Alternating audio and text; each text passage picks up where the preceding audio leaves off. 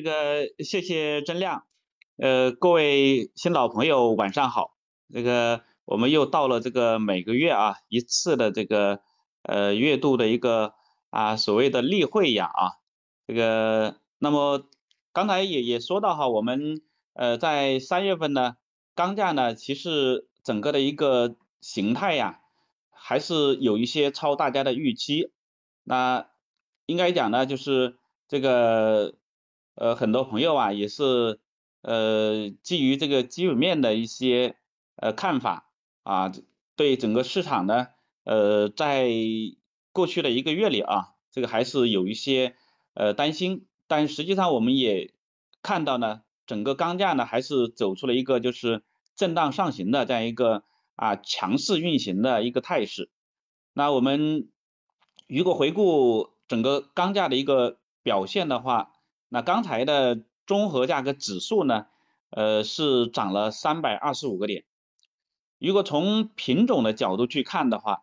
热轧和中板的这个涨幅呢是居前的，那分别呢是涨了啊四百六十六和四百三十九个点。那线材和螺纹呢是次之，分别是涨了两百六十一和一百九十九个点。冷轧呢也是跟随上涨了一百六十八个点。那我我个人认为冷轧呢，可能还是跟随性的上涨的一个一个品种。那从这个就是分区域的角度来看的话，华北、东北和西北市场的这个涨幅呢相对较大。那其次呢是华东、中南，这个呃其次是华东、中南、华南和西南市场涨幅相对较小。这个，而且呢，就是我们也注意到，这个就是不同的这几个区域啊，它的这个涨幅呢，就是最大的和最小的相差呢，就是一百八十个点左右。那品种呢，就是这一块的一个涨幅呢，这个呃接近啊这个三百个点，就最大的涨幅和最小的这个涨幅啊，这个就是相差了三百个点。所以我们看的呢，就是。这个在整个三月份呢，这个品种和区域的市场呢，都还是有一定的这个分化啊，有一定的分化。那百分之六十二的这个进口的铁矿粉美元的这个价格指数呢，是下跌了十二个点，是吧？焦炭的这个价格指数呢，呃，下跌了五百七十八个点，啊，这个废钢的这个价格指数是。涨了一百一十二个点，那我们从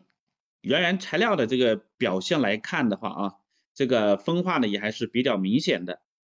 啊，成材呢和原料之间的这种分化啊也是比较明显的。啊，那这个也符合我们啊在二月底对三月份的一个大致的一个预期啊，那展望四月份的这个钢铁市场，那我个人是认为呢，就是这个宏观面的这个。影响因素啊，呃，应该讲大多呢应该是转而向上的啊。这个当然呢，就是我们也要特别注意一点啊，这个政策的这个扰动是吧？我们啊应该讲这是整个四月份市场运行的一个非常重要的一个关键要素啊。那我们今天呢可能讨论的更多的哈，就是基于啊这个就是这个。不大去考虑啊，这个就是政策的这个扰动的这个要素来进行的。那其次呢，就是基本面啊，品种和区域市场，应该讲在四月份呢，我个人认为还是持续向好的啊。在技术面上呢，就是我个人也认为啊，就是理论上应该是还有反弹的这个空间，而且呢，就是这个很容易呢带来呢这个期限的共振，是吧？所以在这样的一个就是背景下啊，这个钢铁价格呢，就是理论上应该是有一个就是一致性的这个上涨的空间，但也可能啊，这个会出现了这种一定的这种震荡回调啊，呃，当然呢，就是我们啊应该注意到就是关于这个出口啊这个税率的。啊，这个调整的问题，啊，那这一块的话，就是可能对市场会有一些扰动，那这是我们需要去注意的。那我们之所以看宏观的这个就是这一块的话，认为呢向上这个驱动啊，它有利于呢增强这个市场的这个信心，也为呢就是这个钢价的这个上涨呢奠定良好的基础。回顾一二月份的这个宏观的数据啊，从这个与钢铁消费的这个角度来看，大多数呢其实不是很理想，是吧？我们注意到呢，就是一二月份的固定资产投资的增速呢，仅仅比二零一九年是增长了一点九，近两年这个平均的增速啊，也只有呢就是百分之零点九六。那其中呢，这个制造业投资和基建的投资啊，近两年的这个复合增速呢，分别是下降了百分之六和下降了四点八。另外呢，我们也注意到哈，就是一二月份的这个社会零售品的消费，较二零一九年呢同期呢是增长了百分之六，平均的增速也仅三点一四，显著的低于往年，环比增速呢出现了这个就是。社零总额在跟一月份去比的话啊，就是它是负的一个增长。还有呢，我们也注意到呢，就是一二月份的这个新开工面积的复合增速是下降了四点九，跟二零年比呢，就是十二月份比是下滑了十一点七，是吧？这个同时呢，我们还注意到呢，就是。去年十二份以来的这个制造业 PMI 的这个指数呢，连续三个月的小幅回落，这个也说明扩张的动力呢，就是啊，这个在近月是有所减弱。还有我们注意到呢，就是全球的这个疫情，这个第三波呢来袭啊，欧洲呢就是也开启了封锁，美国的专家也说，美国呢进入新的这个新冠肺炎确诊呢急增的这个阶段。这个同时呢，就是我们还注意到，在三月的这个中下旬，那一些经济新兴的这个经济体，因为这个美元的大涨及通胀，不得不开启了这个加息的周期，啊，我们注意到巴西呢，这个两月份的这个广义的消费者物价指数同比增速达到五点二，超过了巴西央行今年三点七五的这个通胀的目标。那三月十七日呢，宣布呢。基准利率从百分之二呢上调到百分之两点七五，土耳其呢也是两月份的这个 CPI 呢同比增了百分之十五点六一，远高出土耳其呢央行设定的百分之五的目标，所以十八号呢宣布将基准利率呢提高了百分之十九。俄罗斯两月份的这个 CPI 同比增速呢达到啊五点六七，超过俄罗斯央行百分之四的通胀的目标。所以十九日呢，就是也宣布将基准利率提高零点二五个百分点至百分之四点五。三月的这个新兴市场的资金开始出现净流出的现象，这个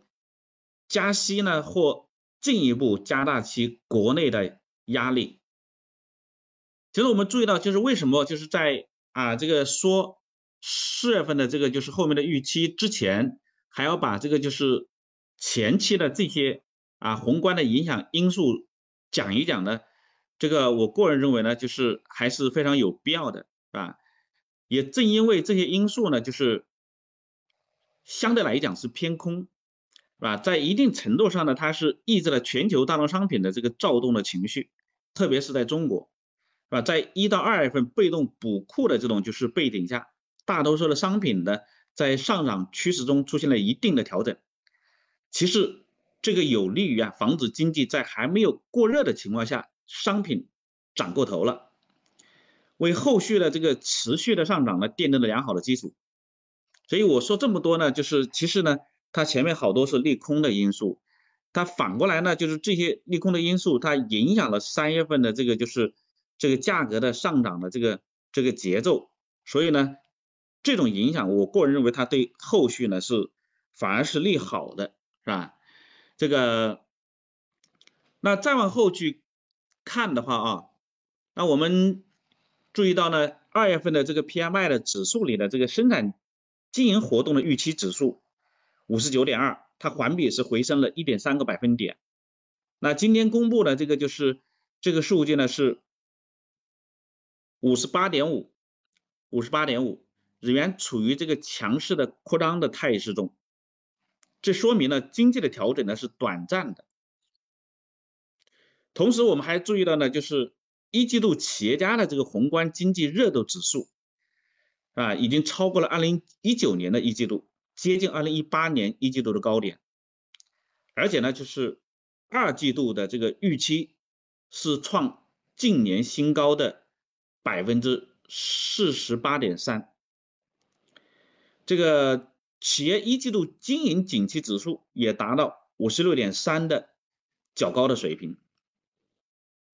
特别是呢，就是国家统计局呢在刚刚发布的这个数据显示啊，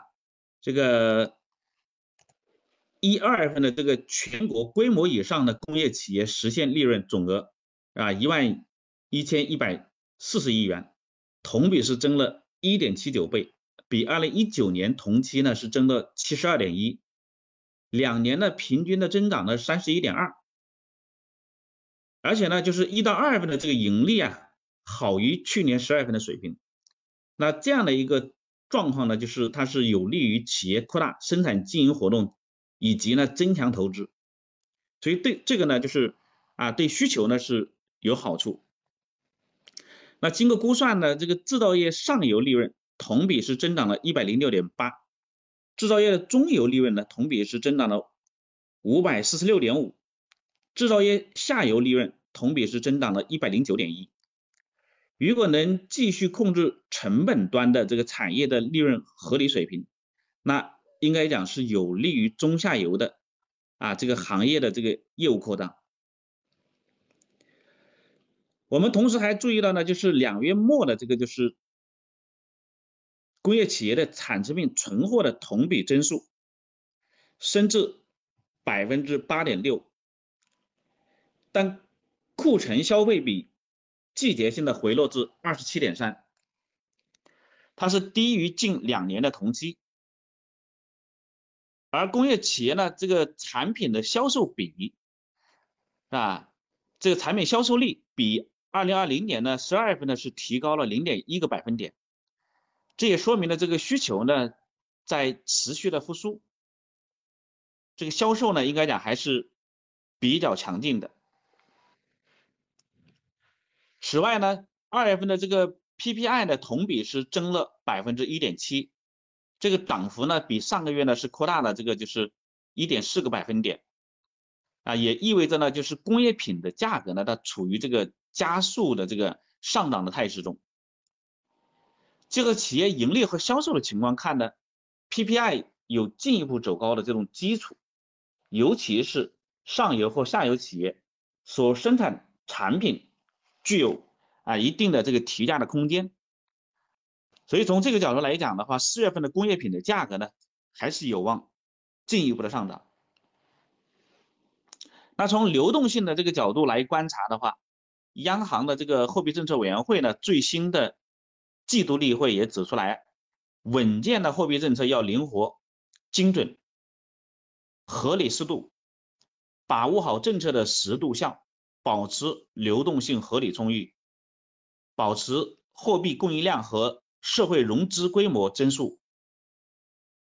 同名义经济增速基本匹配，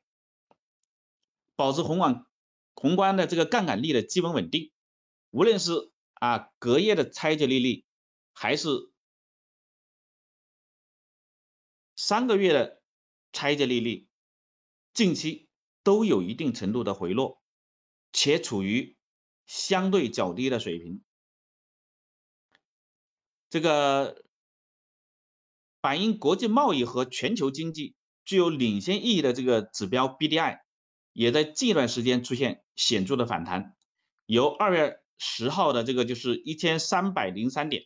反弹到三月二十五号的两千一百七十二点，这个也预示国际经济活动非常的活跃。所以，即使呢，这个整体的去观察了若干的这个宏观经济指标，大都呢就是将在四月份可能保持啊这个稳中向上的驱动。有一些呢指标的驱动呢也由下呢到上，必将在一定程度上呢就是进一步夯实啊这个企业的信心，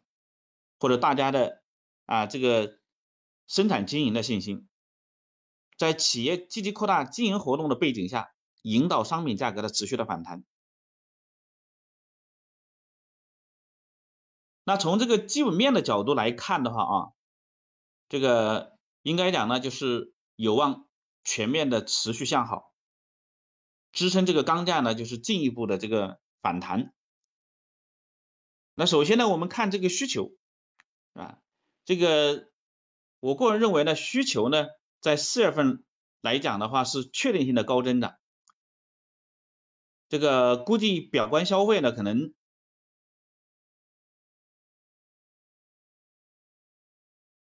同比的增长呢，或达到百分之十左右。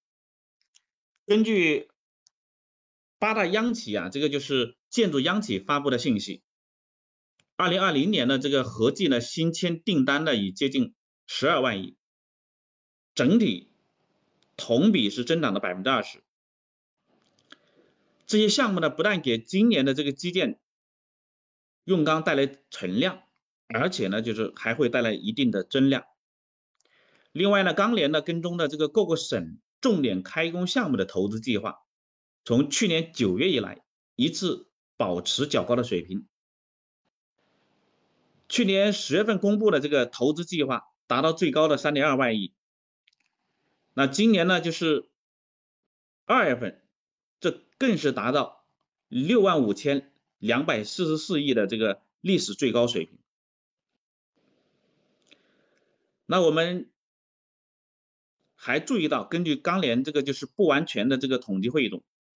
二零二一年过省市交通建设投资啊三万零七百八十二点八五亿，同比是增长了十六点四。那大家都知道，二零二零年呢受到疫情的扰动，交通建设投资复苏不明显。那今年呢，就是从这些数据来看的话，是有望加速。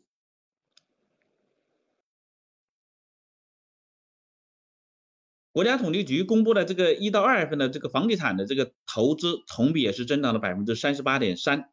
两年呢平均增长了百分之七点六，在地产的调控更加趋严的这种背景下，投资出现超其他一些领域的表现。我们还注意到就是啊这个统计局公布的这个建筑业的一些这个指数。那其实呢，在二月份的时候呢，这个指数呢，尤其是新订单的指数就达到五十三点四，环比不降的反增了两点二个百分点。呃，建筑业的业务活动预期指数环比是大幅回升的十四点六个百分点，从业人员指数也环比回升了一点四个百分点。而今天公布的这个就是三月份的这个建筑业新订单的指数是五十九，商务活动指数六十二点三，从业人员指数五十五。环比分别是回升了五点六个百分点、七点六个百分点和零点八个百分点，这个说明四月份呢，这个建筑业活动还会进一步的扩张。那这个呢，也与前面刚才我们讲到的一些数据相吻合。那应该讲呢，今年呢是七亿啊建党一百周年的重要的日子，现在呢也就三个多月的时间，是吧？三个月的时间，为了以优异成绩向党献礼，我相信各项经济活动也要进入到建设的高潮，是吧？这个建筑活动是吧，更是要迎来一个小的高潮。所以呢，就是建筑用钢呢，我个人觉得这个应该出现明显的一个增量啊，在在四月份要出现明显的增量。当然了，就是最近一段时间呢，就是尤其是前一段时间呢，这个建筑用钢的需求呢没有想象的好。那这一方面呢，是因为价格呢快速的拉升，下游企业呢补库不积极；另外一方面呢，应该讲是表外库存的消化也压低了表内的数据，还有就是呢投机交易的积极性降低。啊。那进入到四月份的这个刚需增强购买行为，市场交投活力有望提升，所以螺纹钢呢就是库存呢有望出现百万吨左右的这个就是周降幅，周表需或达到呢就是四百五十万吨甚至以上的水平。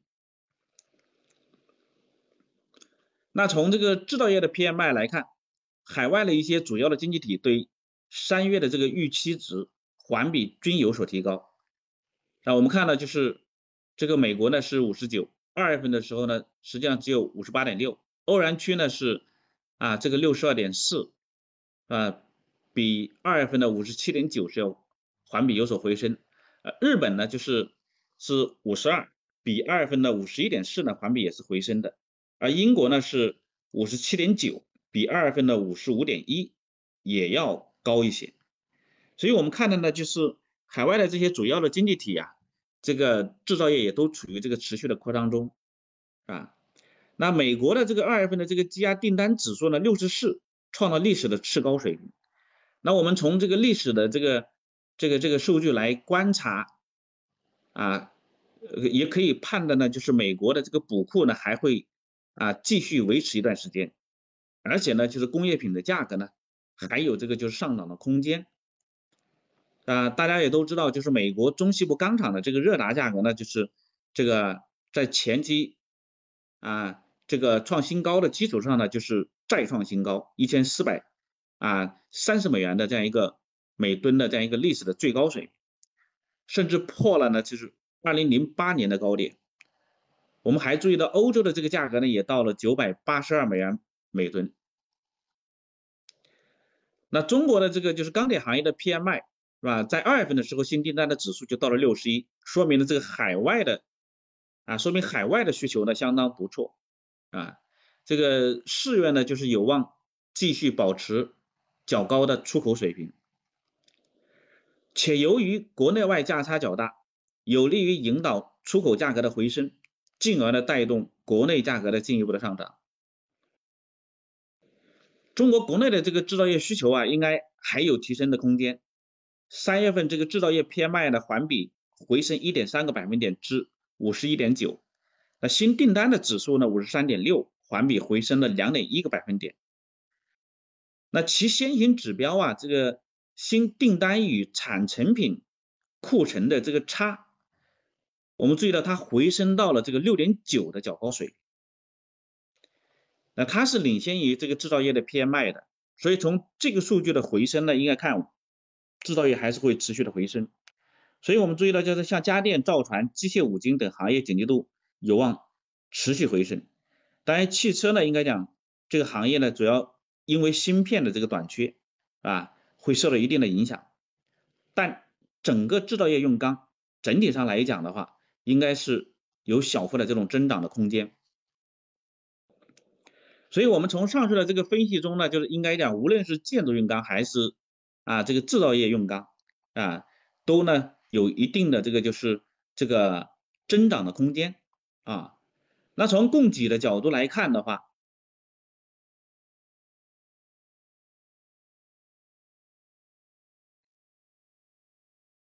一到二月份的这个铁钢材同比分别是增了一千两百四十一万吨、两千零二十九万吨，以及呢四千两百四十万吨，这个增幅呢分别是达到百分之六点四、十二点九和二十三点六这样的一个较高的水平。在这个吨钢利润的快速回升的这种背景下，钢厂的生产的积极性肯定呢比较高涨。截止到三月二十五号的这个当周呢，钢联统计的五大品种周产量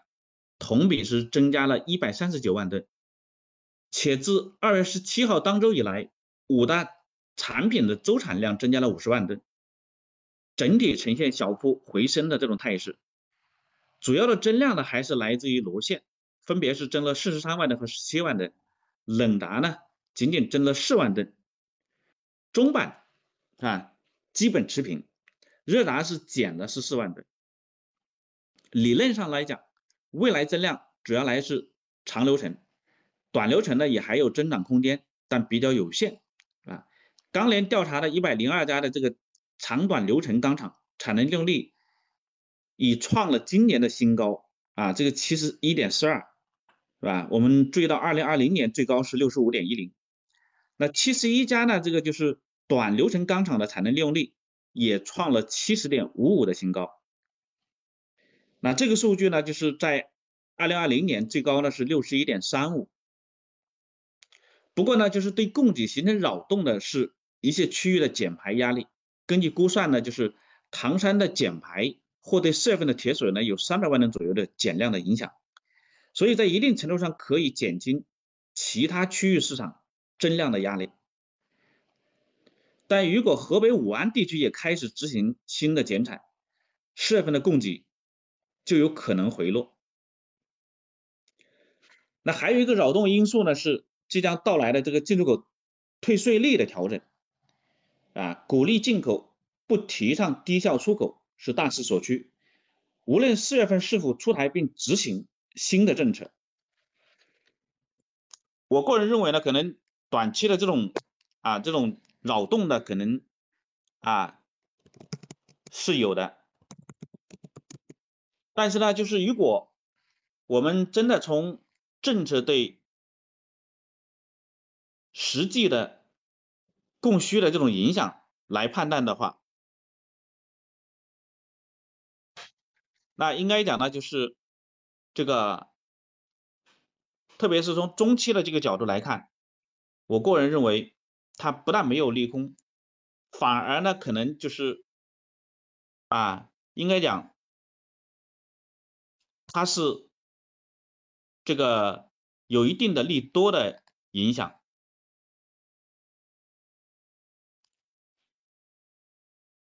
那三月份的钢铁行业的这个新订单的这个指数与产成品库存指数的差值扩大到了十三点九的历史较高的水平，预示呢行业呢有望持续的扩张。所以总体上看的话，四月份的供给会有小幅增加的空间，但会呢明显的低于需求的增量，因而呢会加快的去库存。钢联统计的五大产品三月二十五号。当周的这个总库存三千二百五十三万吨，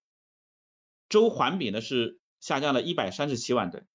这个四月库存呢有望减少呢这个八百万吨以上。那从这个就是美国制造业 PMI 的这个指数的分项指标来看，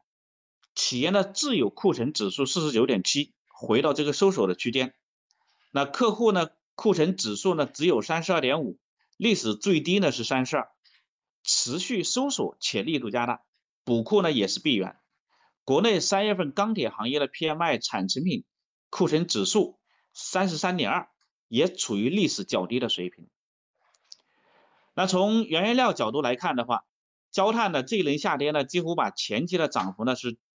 跌完。那四月份呢，就是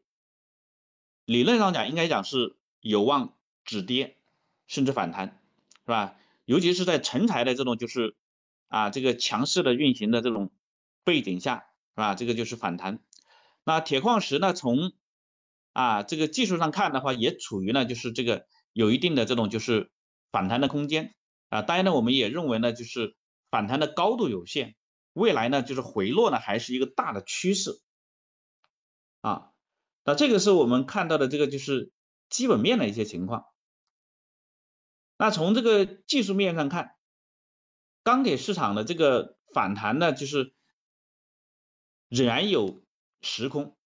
是吧？或出现了这种阶段性的这种期限的向上的共振。那我们如果从就是过去的这个就是盘面来看啊，这个观察二幺零五的这个期货合约，是吧？二零一一年的这个高点。是五千一百一啊，当然我们去年大家可能有的朋友也知道，就是那我的一个看法呢是今年大多数的这个就是钢铁商品的价格要超过二零一一年的高点，所以呢就是从这个角度来讲的话，还是应该有上涨的空间。那我们也注意到，就是龙钢的这个指数呢历史最高呢是五幺七二，所以理论上讲。不排除呢，就是这个二幺零五的合约呢，就是啊高点呢就是达到或者超过这个水平。那当然呢，我们也注意到，应该讲就是有一些啊套保或者期限套利的单子也是要平的。那热轧的二幺零五的这个期货合约呢，已经是屡创这个上市以来的新高。那它的高度呢？如果参照去年冷轧的高点以及合理的价差，或许呢就是这个应该到五千五这种附近啊。那焦炭这个二幺零五的合约呢，就是我们也提示呢，前期呢就是这个二零四零到两千二呢，这个区间呢是一个买点。目前看这个日 K 线的 MACD 已经翻红，一根阳线呢是脱离五均。穿个十均，接近二十均线压力位啊，我个人认为是大概率啊是突破，好像这几天是不是已经突破了？其实啊，我们这个这里很多思考呢，我是在啊这个周末的一个思考，那这几天整个盘面呢，就是这个也确实是有一些新的变化，是吧？那我们当时是认为这个大概率会突破，应该讲好像是突破了。啊，在现货止跌的这种背景下的话，就是有有望向这个三十日均线呢两千四的位置反弹。那铁矿呢二幺零五的这种合约呢，就是日 K 线呢同样出现 MACD 翻红的反弹态势，而且呢这个日线呢脱离纠缠并突破了三十日均线，有望持续反弹。不过呢，就是我刚才前面讲到的，就是它的大趋势还是要回落的。嗯嗯。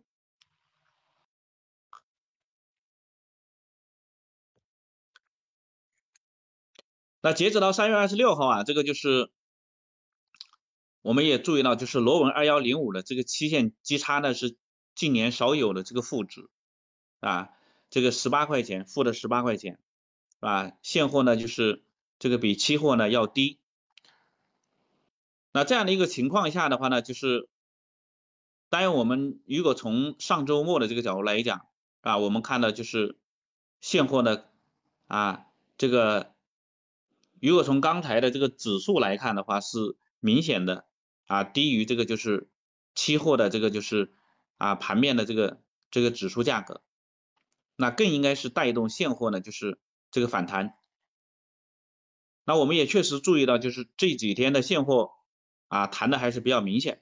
是吧？这个跟期货呢就是有了一些回归。那铁矿石的盘面呢，其实也是深铁水，啊。那接近这个交割约呢，就是期限共振呢，应该是大概率的事件，是吧？所以这里呢，我们还是强调啊，就是要注意呢，就是政策的变化可能对盘面带来的冲击啊，这个是要注意的啊。那四月份的这个主要的利空呢，是来自于钢价上涨的节奏和幅度，尤其是看啊是否有新的政策的扰动啊，这个是我大家都知道，我今天可能反复强调的事情，是吧？不考虑武安地区政策是否有变啊，考虑到自去年四季度以来的这这一轮的涨幅，